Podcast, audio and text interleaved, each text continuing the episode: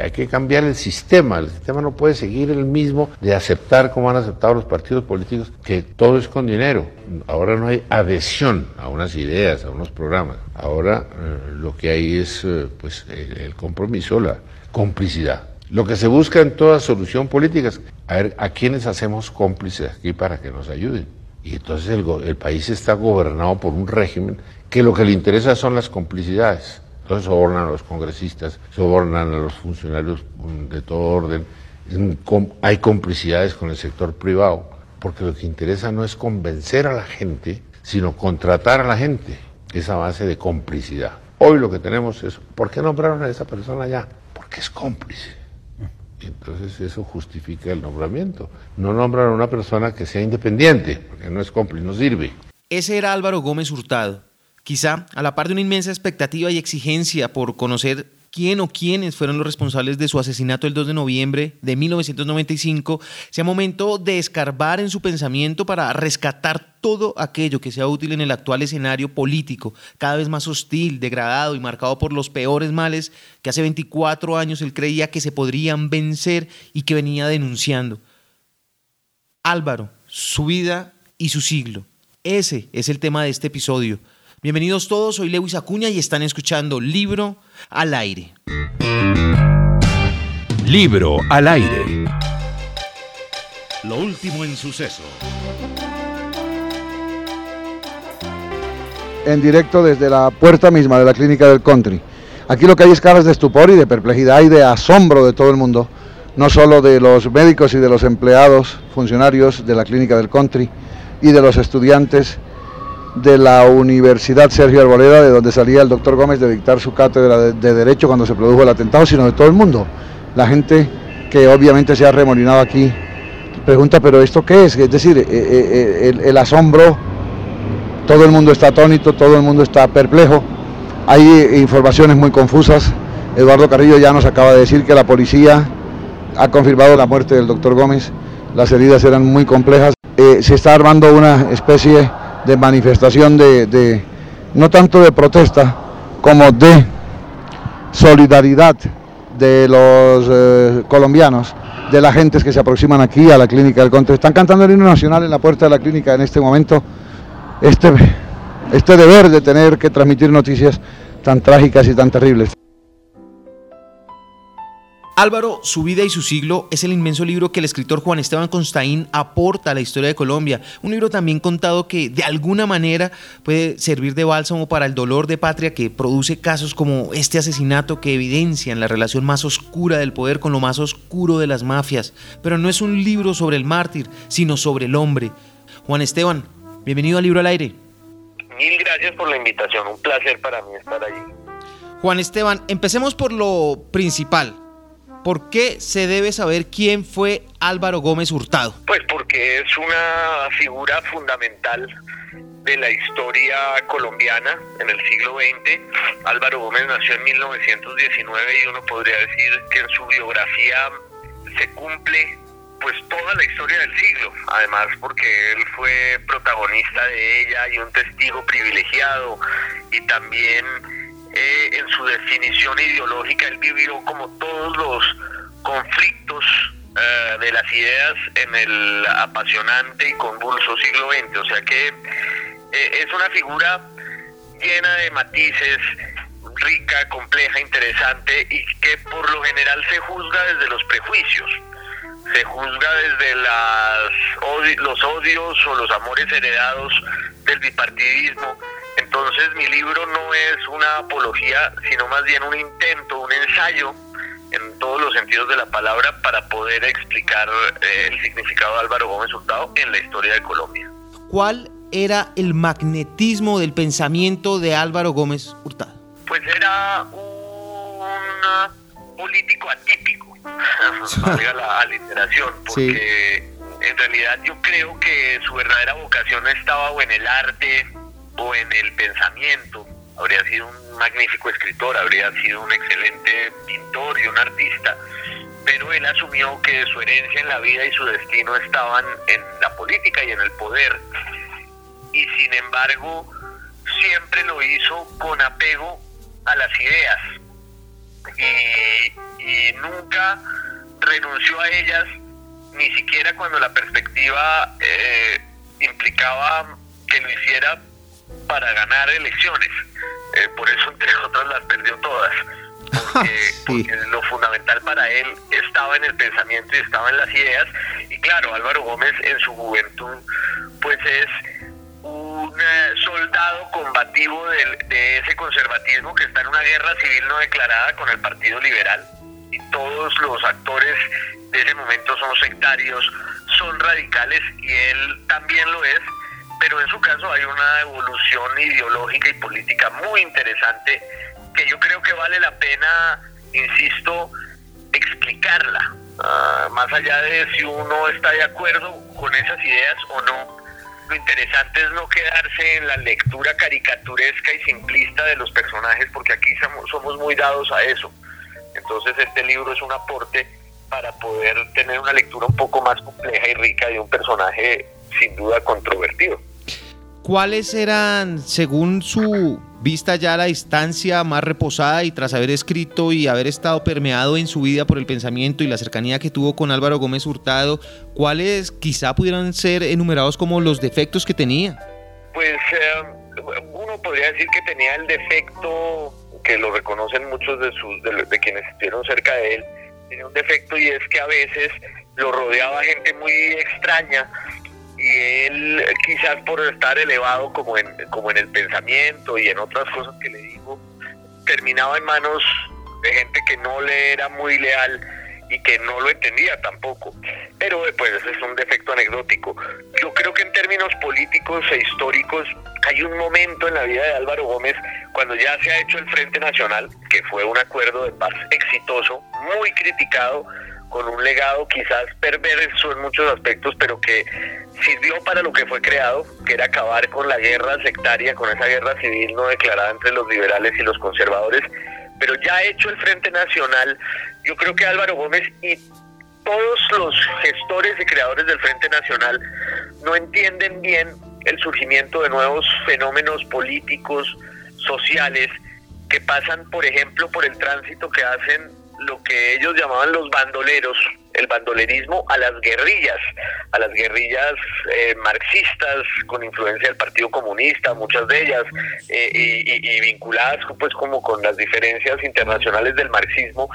Entonces ellos creyeron que, que, la represión bastaba para, para que el bandolerismo hiciera el tránsito a, a la vida civil y resulta que no, resulta pues que, que fue que fue al revés y que hubo una atomización de ese conflicto y las guerrillas pues se volvieron el fenómeno que aquí ya todos sabemos que fue hasta nuestros días. Y seguimos padeciendo. Álvaro Gómez Hurtado era tan buen pensador que se convirtió de alguna manera en un mal político. No, pues es que, eh, mejor dicho, si uno piensa en, la política eh, con respecto al resultado y con respecto a al, triunfo y, si uno piensa que un político debe conseguir el botín del poder, pues Álvaro Gómez no fue un buen político. Pero si uno entiende la política como una actividad noble de las ideas, de la discusión pública, de intervenir en el manejo del Estado y transformar a la sociedad, pues fue un estadista enorme, entre otras cosas porque sin haber llegado a la presidencia de la República, influyó tanto que el entramado institucional de Colombia hoy pues tiene la cosecha de muchas de las ideas de Álvaro Gómez que él logró imponer en la en la Constitución de 1991, pero aún desde antes Álvaro Gómez, por ejemplo, fue el, uh, el dueño de la iniciativa de que hubiera elección popular de alcaldes en Colombia. La ley que logró eso fue suya. Ah, y también Álvaro Gómez fue determinante en la creación del primer Consejo Nacional de Planeación, que hoy sería el Departamento Nacional de Planeación. Ah, la idea de la Fiscalía General de la Nación y que hubiera un sistema penal acusatorio fue suya desde los años 70 y eso termina eh, metiéndolo en la Constitución del 91. Así que si uno juzga a un político por su impronta en su sociedad y en el Estado, pues puede haber muy pocos en la historia de Colombia que fueron tan que fueran tan buenos como él. Sí. Usted habla del tema de la actualidad. ¿Cuál sería, quizá tratando de interpretar un poco, usted que conoce a profundidad su pensamiento, las posiciones que tendría Álvaro Gómez Hurtado respecto a temas totalmente sociales y actuales como el aborto, la inclusión homosexual, la opción de parejas gays? ¿Cómo, cómo hubiera sido eso manejado por él? Pues insisto en, que su figura se ha interpretado siempre desde los odios heredados, desde los prejuicios, desde el, desde el dogmatismo de aquellos que lo consideraban a él dogmático y que sin embargo eran implacables, juzgándolo y recordándole su pasado para, para no dejar eh, que, que viviera la vigencia de su presente.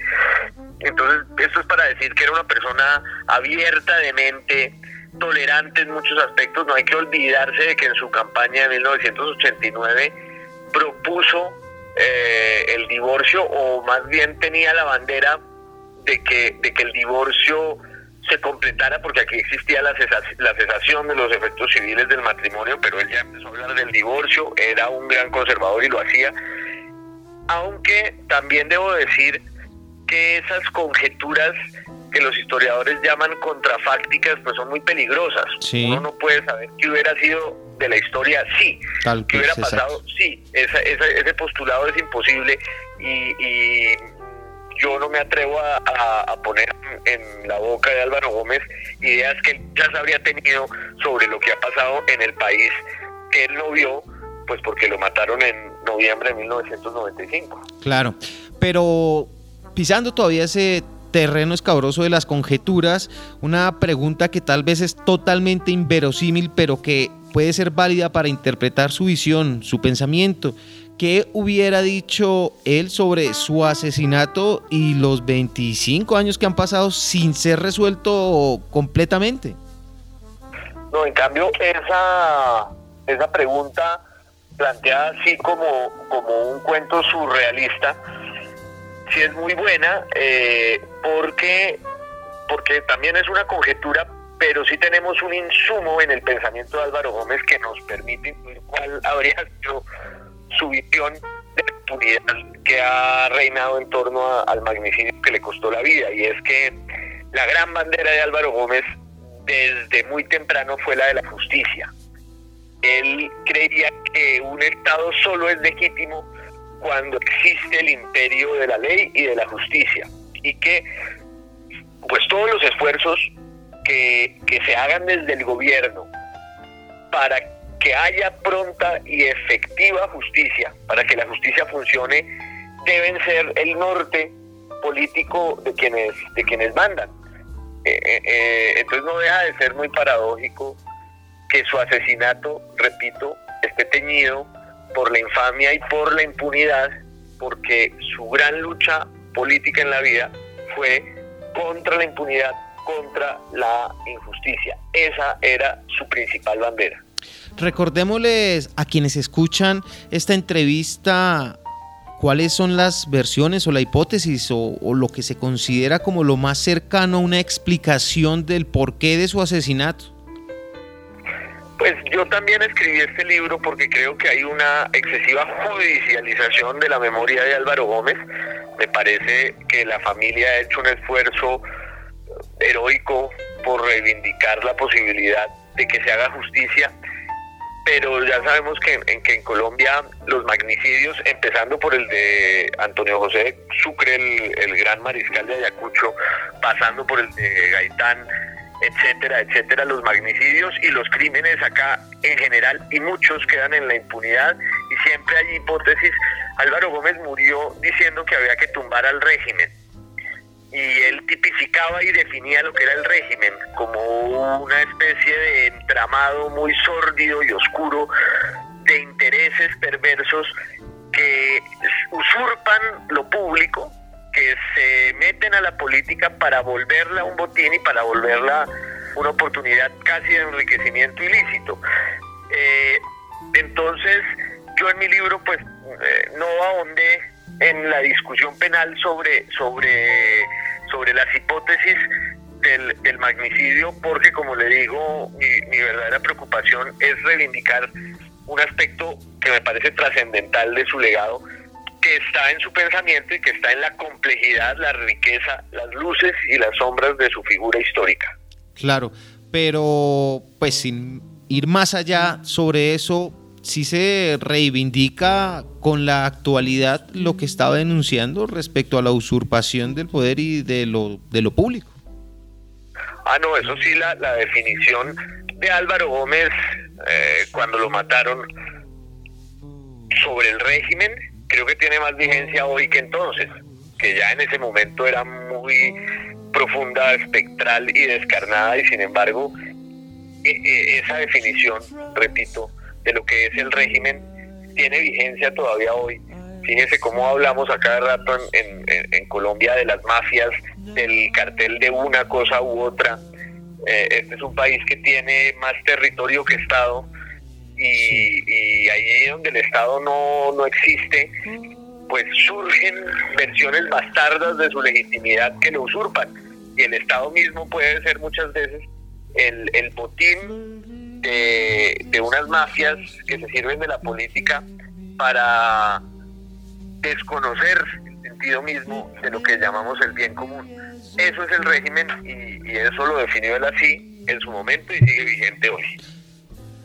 Su libro también es una propuesta y es una propuesta histórica y que no es una tarea nada fácil de interesar a las nuevas generaciones en eh, los protagonistas que todavía están allí, que su legado está latiendo. ¿Cómo hacemos para que las, los muchachos, las personas que están en formación, se interesen nuevamente por estos temas, trasciendan lo coyuntural y lo que está haciendo en este momento llamado actualidad para interesarse por temas de fondo?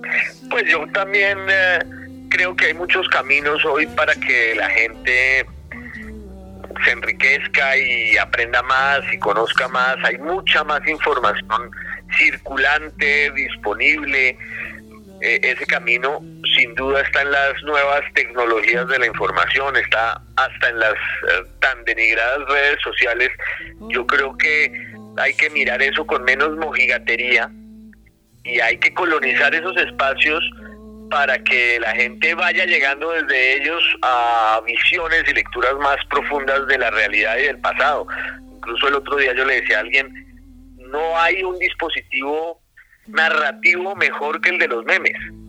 La gente hoy piensa y vive y habla y actúa con memes sí. y eso no es malo, eso es muy bueno porque allí hay ingenio, hay gracia, hay inteligencia y cuando hay una colonización de los memes, por ejemplo, para eh, narrar eventos históricos y para explicarlos, eso funciona muy bien. Entonces ahí hay unas posibilidades para que nos pongamos a tono con los lenguajes contemporáneos y la gente pues pueda eh, informarse cada vez mejor y las discusiones sean cada vez más ilustradas.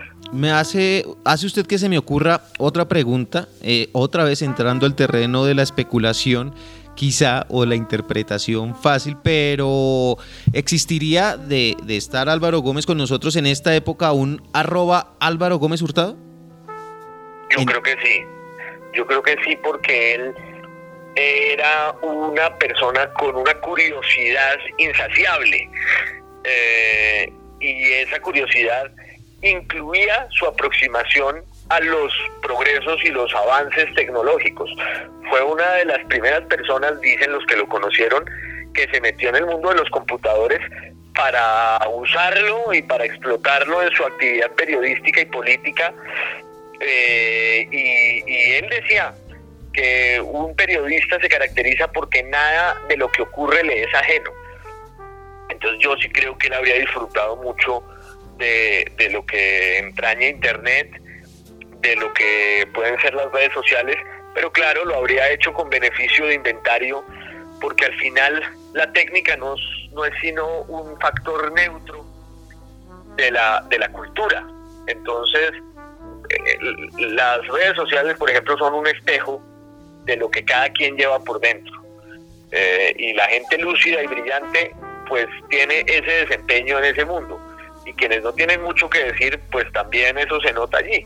O sea que habría sido muy interesante ver cuál, cuál habría sido el comportamiento de Álvaro Gómez en, en estos nuevos espacios del mundo de hoy. Juan Esteban, terminemos por favor esta entrevista con una anécdota alejada del Álvaro Gómez político y cercana y de vida del Álvaro Gómez humano. Pues hay, hay, hay cosas, ah, hay una que, a mí me, que me, conmueve mucho y es que cuando estuvo secuestrado por el M-19 hubo una relación, no voy a decir que intensa, pero sí muy particular de él con los secuestradores. Incluso alguna vez alguien dijo que ese era como un síndrome de Estocolmo, pero a la inversa porque los secuestradores estaban fascinados con él, que les hablaba de historia, que les hablaba incluso hasta de marxismo, y cuando iban a dar la primera prueba de supervivencia, que era una foto que se publicó en el periódico El Espectador, el M19 quería que, se, que, que, que pareciera que esa foto se estaba tomando en tierra caliente. Y dos mujeres que estaban ahí entre los secuestradores trataron de montar como una escenografía que diera la impresión de que era la tierra caliente y Álvaro Gómez vio que ese intento era tan torpe y tan fallido que él mismo empezó a organizar las cosas para que eh, fuera verosímil la prueba de supervivencia desde la tierra caliente. Entonces eso muestra un poco su, su talante y su, y su actitud frente a la vida. Juan Esteban Constain, autor de este nuevo libro, Álvaro, su vida y su siglo. Gracias por estar estos minutos con nosotros aquí en Libro al Aire.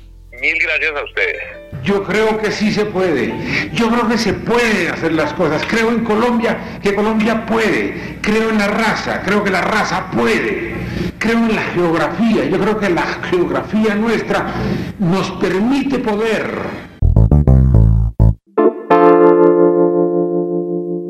Si ustedes tienen alguna recomendación, por favor déjenla en los comentarios. De eso se trata, de compartir y que nos ayudemos a encontrar libros que alimenten la vida.